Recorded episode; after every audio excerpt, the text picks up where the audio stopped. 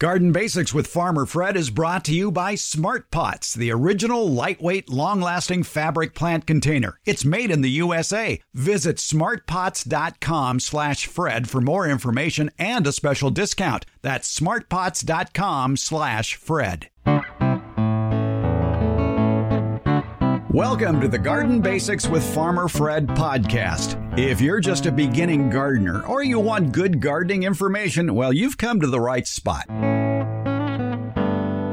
Ed Laivo of tomorrowsharvest.com returns with another sweet treat of a winner for fabulous Fruit Fridays. It's a donut style nectarine called Snack Time. What does donut style mean? It refers to the flattened fruit. These are cultivars that were developed in the Far East thousands of years ago. Debbie Flower and I stop and gawk at the seed racks at a local nursery. You're going to get a lot of great seed starting tips when you eavesdrop on our conversation. It's all on episode 84 of the Garden Basics podcast, brought to you by Smart Pots and Tomorrow's Harvest. And we'll do it all in under 30 minutes. Let's go.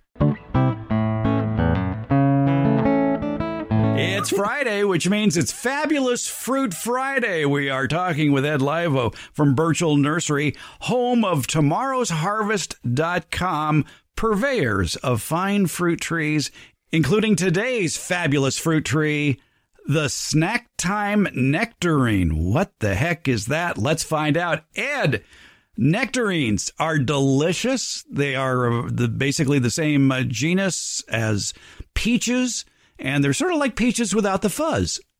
They are peaches without the fuzz, exactly.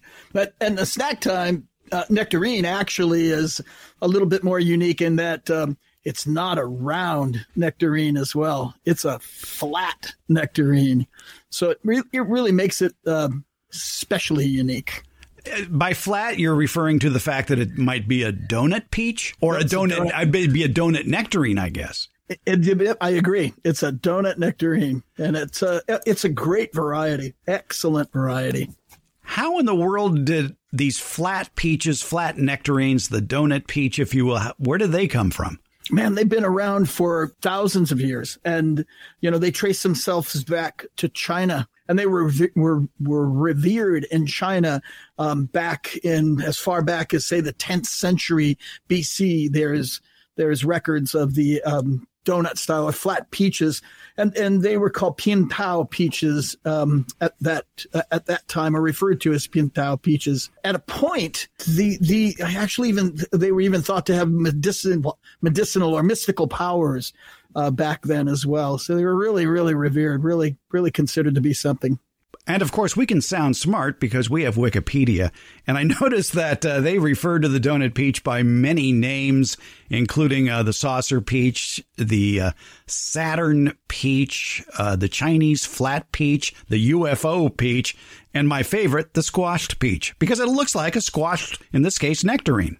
Yeah, it does. It does. Well, well, and surprisingly, you know, the the Saturn peach um, it is one of the first of the introductions of the donut style peaches into the United States. And that was in the mid 1800s. I think somewhere around 1869, 68, it was uh, introduced. And it was either called the China peach at that time or it was called the Saturn peach and it, and and then you know it it I think it probably gained some popularity at that time because of its uniqueness. But there you know came this riff in anything Chinese towards the end of the 1800s. And I think the uh, donut peach actually uh, became a victim of that period as well. And it is prized uh, not for its the fact that it'll give you eternal life, but if, if in modern day America, it's prized for its a uh, very sweet flavor. Oh, tremendous flavor, and you know, in in in the um, sh- short time that I've worked for Burchell Nursery, which is roughly a year, I'm uh, I'm I'm almost I'm just about seven days over my year um, anniversary uh, working um, for Burchell. And uh, but in the past, of course, you know, I I was a part of my um, of the Dave Wilson Nursery, and and um, there were a number of different varieties of the donut peach that um, uh, that we had dealt with there. Um, all of them excellent, but I can tell you this: Burchell has a splendid collection um, of different varieties of donut nectarines and uh, donut uh, style peaches that um, I've had the privilege of actually sampling throughout this last year, and I'll go over them again this year. Some of them, you know, we introduced right away because they the flavor was just absolutely, you know, outstanding. Um, but others, uh, I'm still sampling. Um, uh, I'll take another look at them this year. But man, I tell you what, that snack time was right up there on the top.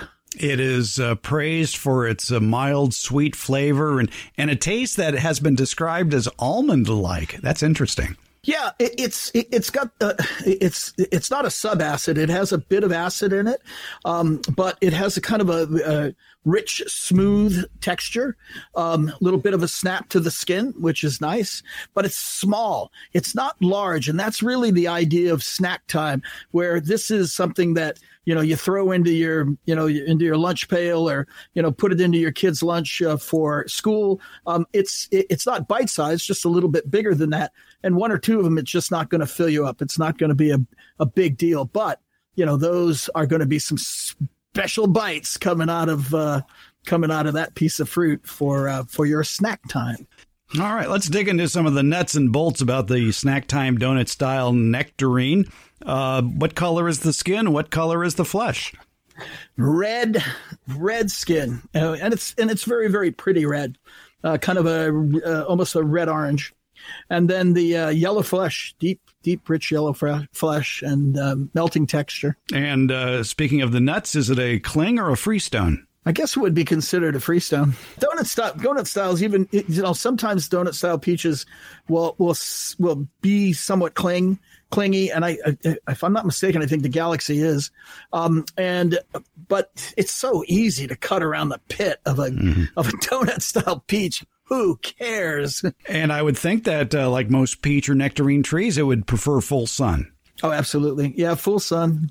Now, I realize tree size isn't important in the Ed Laivo lexicon because I'm sure no matter what size tree that would eventually become, you would say, well, you can keep it at whatever height you want. Oh yeah, any any fruit tree should be kept under ten feet tall in the home garden. It's just ridiculous to allow trees to get any taller than that. And even even with the excuse of deer and things like that, it's probably better to create barriers around smaller, shorter trees and set up fencing or something like that than it is to grow trees, you know, so tall that it's just inconvenient to pick all the fruit and or do things like thinning, spraying you know the things that you need to do to maintain the tree even though i mean you can keep the tree at any height you want but the uh, snack time donut style nectarine has an eventual height if you let it grow 15 feet with a 12 foot spread which is, which is fairly small yeah, that's fairly small. That's only about the size of a two-story building. So, I mean, you know, I, I, I, I, can see where that, that would be reasonable. Okay. I get your point, Ed. Prune the tree back no taller than you can reach. Yeah, yeah. Yes. I mean, you know, keep it low. That's that. That's the whole idea. Make it make it easy. Enjoy your fruit tree. Don't let your fruit tree, you know, become some monster in your backyard. If your rules have not changed, I believe the time to prune that uh, nectarine tree would be like you would any other just about just about any other deciduous fruit tree would be when you're thinning the fruit in spring and then after the harvest in the summer. Correct. Yeah, that's it. Yeah, it's pretty easy. You start them small, you keep them small. It's no big deal. Right, and and n- never have to worry about pruning out, you know, this year's fruiting wood because every cut you make during the summertime actually only generates next year's fruiting wood. So it's it for the for the novice gardener, it's absolutely the only way to go about pruning in my in my book. Um, but you know, for the more advanced gardener, I mean, they know that you can keep a tree low. And and if they're and if they're not doing that then they might have you know a particular uh, love for ladders or you know heights or you know possibly you know uh, fruit picking tools are are their thing. I'm not sure. Does the uh, snack time donut style nectarine uh, need a pollinizer nearby? No no it's it's so fruitful when the blossoms come out in, in late winter, early spring on this nectarine, Ed, what color are the blooms? Nice dark um, pink. They are mm. really a really uh, a very attractive flower. And how many years is it going to take you to get some fruit off this? Two years. Wow, that's pretty good. Yeah, I mean most most peaches and nectarines are that way. Some of the older, you know, the older heirloom varieties can take a little bit longer, but most peaches and nectarines will, barring you know any kind of climactic conditions that actually interfere with you know f- uh, fruit development or flowering or things like that. Most peaches and nectarines can set fruit the second year especially if you're pruning them and keeping them low. Keep in mind that there is just a whole bunch of other different varieties of donut peaches. And if you wanted to do a whole donut shop's worth of peaches in, and nectarines in your backyard, um, you could do that. Um, you could do um, the snack time, of course, is an early variety, you know, ripening sometime in the late part of June. and um, then you could go with maybe a um, uh, sugar pie nectarine, which is a yellow that ripens in its late mid season and then maybe an October snow, which is an amazing colored nectarine uh, with white flesh that ripens um, in the late season, sometime around late September, early October. And if you wanted to mix and match, you could plug in a Galaxy Peach, which is a classic. That's a white peach, and that's early. You could get one of the pink halos or the scarlet halos, which are mid-season and late, respectively. And uh, cool thing about them, or the uh, white flesh, pink radiates into the white flesh, and in the scarlet halo, red radiates into the white flesh. It's amazing. And the flavor is to die for. Doing successive ripening and having all these different varieties of flat peaches would be a real novelty in anybody's yard. And, and you sure wouldn't be disappointed with the diverse flavor of these mm-hmm. different varieties of donut style peaches. Now, you mentioned that it ripens in late June. I imagine that's for USDA Zone 9. How about down in USDA Zone 6? Uh, it's going to be probably a month later. Okay, so late July, basically. Yes, correct. Donut style peaches and nectarines set a lot of fruit. They are not mm. bashful in terms of setting fruit. Yeah, I have a donut style peach in my yard. It's only been there uh, three years now, three and a half years, and it is loaded with fruit uh, for the last two uh, springs. Yeah, yeah. I mean, you just can't hardly keep them from setting fruit. You got you got to appreciate that. That's probably what you know the ancient Chinese really loved about these fruits, these trees as well, is that they were abundant producers of fruit. You could have a virtual donut shop in your backyard with the snack time donut style nectarine from tomorrow's harvest.com. Tell us about tomorrow's harvest. Tomorrow's Harvest is, uh, of course, the uh, Burchell Nursery's e commerce website. We have a wonderful uh, selection of peaches and nectarines and apples and plums and uh, plum apricot crosses and things like avocados. Mm. And we have subtropicals like guavas and mangoes and, and we have blueberries. You know, just the, the, the gambit. And we're always adding things. So you know, Fred, you've known me for many years. I love, you know, fruits of all types and I look for rarities and unusual things primarily simply because that tends to be, I like new and unusual. That's what we'll be bringing in. I'm, I'm experimenting now with about uh, 10 different varieties of dragon fruit uh, that we're um, that we're currently growing and we'll probably have up for sale by oh mid to late summertime. You know they'll be ready. So bookmark the site tomorrowsharvest.com. You'll find a link in today's show notes as well, along with links to more information about the snack time donut style nectarine. It's going to be a tasty, fruity year for you. So why not start it off right with a snack time donut style nectarine? Ed Laivo from Burchell Nursery and tomorrow's harvest.com. Thanks for another fabulous Fruit Friday. Hey, Fred, always a pleasure. And uh, we'll uh, see you next week. Smart Pots are the original award winning fabric planter. They're sold worldwide. Smart Pots are proudly made 100% in the USA. Smart Pots are also BPA free. There's no risk of chemicals leaching into the soil, your herbs, vegetables, and other edibles. That's why organic growers prefer Smart Pots. Smart Pots breathable fabric creates a healthy root structure for plants. Smart pots come in a wide array of sizes and they can be reused year after year. If a frost or freeze is in the forecast, moving your frost tender plants that are in the smart pots that have handles makes them even easier to move closer to the house for added warmth, or you could even move them inside. Visit smartpots.com slash Fred for more information about the complete line of Smart Pots lightweight fabric containers. It's Smart Pots, the original award-winning fabric planter. Go to smartpots.com slash Fred for more info and that special Farmer Fred discount on your next Smart Pot purchase. Go to smartpots.com slash Fred. Our favorite retired horticultural college professor and I took a little trip to a local nursery to look at the seed rack. And of course, as you might imagine, the conversation tends to go down a lot of scenic bypasses. Anyway, this is what we were talking about. It started off talking about cucumber seeds and then expanded to a whole host of great seed starting tips.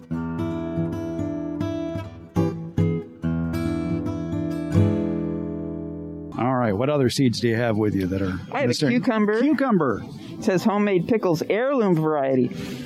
Uh, heirloom means that it's been around a long time. Humans have been growing it a long time. It's been passed from generation to generation. Typically, heirloom, people will say it's been around 75 to 100 years, or they'll name three or more generations. It's a loosey goosey term. It doesn't have a real strict definition. Sort of like natural. Yes. Oh, and this one says USDA or organic. Yeah. So they. So this particular variety is called homemade pickles. It is called homemade pickles. So that would lead me to believe that you want to pick them at a small size and they'll make great pickles. All right. Uh, pros and cons of heirloom seeds. Heirloom seeds typically have good flavor. That's why they've been passed down. They're typically reliable. That's why they've been passed down from generation to generation. And they are open pollinated, which means that they uh, you can save the seeds and plant them again, and you'll get a very similar plant. Does the cucumber flower is that a perfect flower with both male and female parts, or not? No, it's an imperfect flower. It's a, either a male flower or a female flower, and typically the first ones that appear on the plant are male. Squash is the same way, and then you'll get female ones after that. And so, the it's easy to tell them apart because the female ones, the male ones will just be on a stem. The stem grows from the plant, you got this big yellow flower. The female ones will have what looks like a baby cucumber and then the flower. So where the stem was on the male, it's a baby cucumber. That's just the ovaries, the ovules, the place where the seeds will form if it is pollinated. If it doesn't get pollinated, then the what looks like a baby cucumber will turn yellow and shrivel and fall off. You'll see the flowers all day, but the pollen is ripe in the morning and the uh, stigmatic surface, the female flower, is receptive in the morning. And that doesn't continue all day. So if you want, if you're having trouble getting your your squash or cucumbers to pollinate, you need to go out in the morning, find the male, pick it off the plant and take it over to the female flower and touch the central portion, which has the pollen on it, yellow, very rich yellow pollen, to the inside of the female flower, and then you've done the pollination for it, and you'll get a cucumber or a squash. Yeah, yeah, we should point out that it's not just cucumbers that are like that. It would be all the members of the squash family as well, zucchini, uh, your winter squashes, and, and your melons. And melons too. Yeah, mm-hmm. that's right. The cucurbits. Cucurbits, right? Uh, whatever. Okay. all right. So again, heirloom seeds are going to give you flavor, but production may be kind of iffy. Yes, you don't know, and that's like the the beefsteak. There are certain types that aren't as productive in our climate as they might be with your cousin in the Midwest or whatever. So so knowing going to reputable sites um, that have lists of of cultivars or types of tomato, squash, cucumber um, that do best in your environment locally. All gardening's local. Somebody I know yeah, said that. Somebody. then yes, that then then if you want lots of production, those are the ones you want to go for. Yeah, exactly. Uh, heirlooms uh, perform best where they originated from. Take for example the Brandywine tomato from Pennsylvania and that area. They do fine back there, but out here, I think our humidity's too low, the day's too warm. They just right. don't perform very well. Right. You're absolutely right. What else you got there? Well, we were looking at the cucumber. Cucumber is one that I prefer to direct seed. Doesn't have to be direct seeded, but a trick to know about cucumbers is if there are more than four leaves on the plant in the pot. Squash would be the same way, melons would be the same way. There are more than four leaves on the plant, it will not grow well in your garden. It will be stunted forever. So when we sold these at the sale, we would start them. It says it takes sprouts in 7 to 14 days. We would start them just about two weeks, maybe three before the sale. And so they're just little baby plants. They might have a leaf on them. They might still show that stem arch be coming out of the ground. and then you want to take them home and put them in the ground right away. If you, there's if you let them grow in the pot too long, it will be stunted forever. And we should point out the sale you were talking about are your college horticultural classes plant sales that you used to have at American River College and Sierra College. Correct. Yes. Always fun working with the students and growing things. All right. And uh, cucumbers, is, is that considered a dioecious plant? Yes. Dioecious means two houses. Well, no, it's monoecious. I'm sorry. Monoecious is one house, but the girls live in one place and the boys live in another place. So it has male flowers and female flowers on the same plant. Dioecious is two houses. You have one plant that has male flowers and one plant that has female flowers. And the pollinator, like a, a bee, has to bring the pollen from one to the other, or wind can be a pollinator as well. Or you taking the male flower and rubbing it against the female flower right. at 9 a.m. Right. A morning chore. right.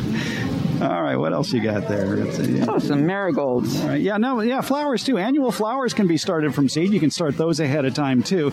Marigolds love the heat, mm-hmm. so you don't want to put those out in the garden until late April, early May, late May. So if you want to start them from seed, how long does it take for those to come up? Usually uh, five uh, to seven days. All right, that's pretty quick. Yes, and they flower in summer. You might say, well, marigolds are so common, I can buy them anywhere I want to go. Yes, but you won't get the same variety, the same amount of choice as you will at the seed rack. There are marigolds that range in height from six inches or so all the way up to three feet, like the African marigolds. So, yeah, there's a lot more variety on the seed rack when it comes to marigolds. Yes, and many things tomatoes and, and zinnias and uh, uh, different types of corn, uh, all kinds of things that you will find more choice on the seed rack than you will uh, at your local plant vendor. In fact, looking at the seed rack here, I'm looking at some heirloom zinnias that are called California Giants. So I'm assuming by the name that they originated here in California, hence they would probably do well here. Yes, good point. I wouldn't want to buy Arctic glow zinnias or something because they probably love it cold and would, would not do well here. The, the common name can give you some information like that. Yeah, well, gardening is local. All right. Uh, all right. We, we ran through the. Uh... There's a. There's a. Oh, one thing that comes up often with the squash, the cucurbits. So we said there was the uh, cucumber, squash, winter squash, summer squash, um, melons, if they share pollen, will the fruit taste differently? So if a, if a winter squash gets a summer squash pollen, will will the winter squash be different? Will it become a summer squash, or will it become a taste a winter squash with taste different, something like that? The answer is no. The pollen stimulates the production of the seeds in the plant and provides some of the genetics but it doesn't change the fruit that forms. And that's for year one. That's for year one, right? If you save seed from that, then you're getting the different genetics. But for the year that you planted them, no, you will not get a different fruit.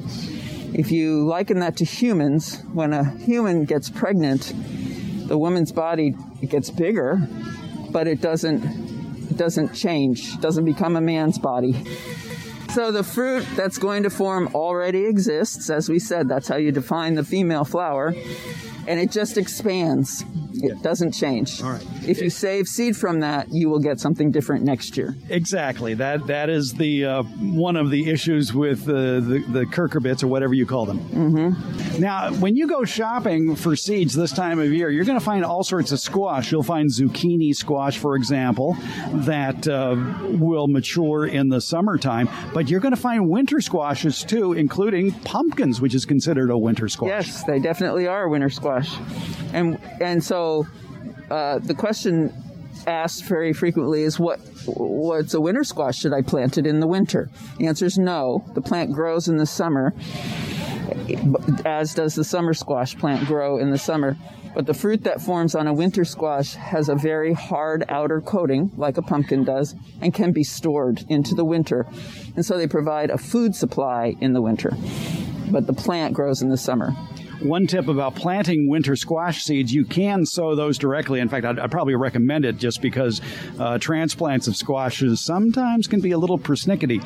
But when planting squash seeds, it, it used to be, maybe, tell me if this has changed or not. Used, they used to say, put a mound of soil in your yard, maybe raise it eight inches and have it on the top flat for about 12 inches, plant six seeds in a circle, and then keep the two strongest seedlings that come up and, and take out the rest. Ha ha ha. Nobody ever does that. They leave all of them, and the next thing you know, you've got a yard full of pumpkins. Right. So, uh, I, I don't fully understand why they recommend that.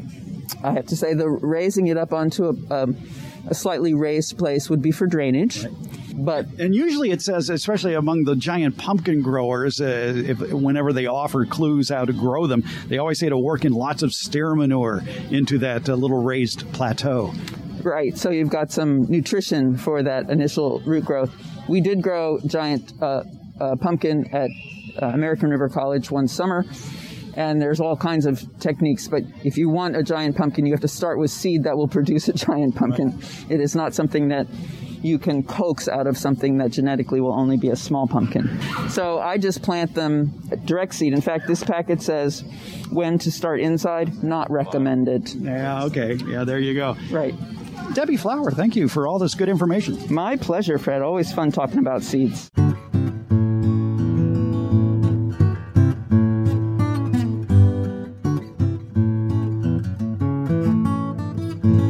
Warmer weather means that fruit trees and berry bushes will soon spring to life with the promise of tasty, nutritious, fresh fruit for you and your family. So, what are you waiting for? A website with more information? Okay, you've got it. It's tomorrowsharvest.com, your go to site for a complete line of backyard fruit trees and bushes. Tomorrow's Harvest fine line of fruit trees is the result of 75 years of developing, testing, and growing. Three generations of the Burchell family have been at the forefront of research and development of plants of the highest quality, and all of these beautiful edible plants have been carefully cultivated for your home garden. Look for tomorrow's harvest fruit trees at better retail nurseries. And if your favorite nursery doesn't carry any of tomorrow's harvest fruit, nut, and berry varieties, you can order them directly from tomorrowsharvest.com. And when you order them online, they come in plantable paper pots ready for you to stick directly directly in the ground, pot and all. Let the Burchell family's three generations of experience take root in your home orchard, landscape, and garden. Tomorrow's harvest, it's goodness you can grow. If you want to find out more about their nutritious and delicious fruit and nut varieties, visit tomorrowsharvest.com. The Garden Basics with Farmer Fred podcast has a lot of information posted at each episode transcripts, links to any products or books or websites mentioned during the show, and other helpful links for even more information. Plus, you can listen to just the portions of the show that interest you. It's been divided into easily accessible chapters. Plus, you'll find more information about how to get in touch with us. Maybe you could leave an audio question without making a phone call. You can do that at SpeakPipe. That's speakpipe.com slash garden basics. It's easy. Give it a try. And you just might hear your voice on the Garden Basics podcast. If you're listening to us via Apple Podcasts, put your question in the ratings and reviews section. You can always text us the question and pictures or use your voice to leave a question at 916 292 8964. That's 916 292 8964. You can always use the good old email, fred at farmerfred.com. That's fred at farmerfred.com. And when you leave a question, be sure to tell us where you're from. That will help us greatly to accurately answer your garden questions because, as you know, all gardening is local. In the show notes, you'll find links to our social media outlets as well where you can leave questions or make comments Facebook, Instagram, Twitter, and YouTube. And there's a link to the farmerfred.com website. Thanks for listening to Garden Basics with Farmer Fred, brought to you by Smart Pots. Garden Basics comes out every Tuesday and Friday. It's available on many podcast platforms, including Apple, Spotify, Google, iHeart, Stitcher, and many more. And if you're listening on Apple, please leave a comment or a rating. That helps us decide which garden topics you'd like to see addressed. And again, thank you.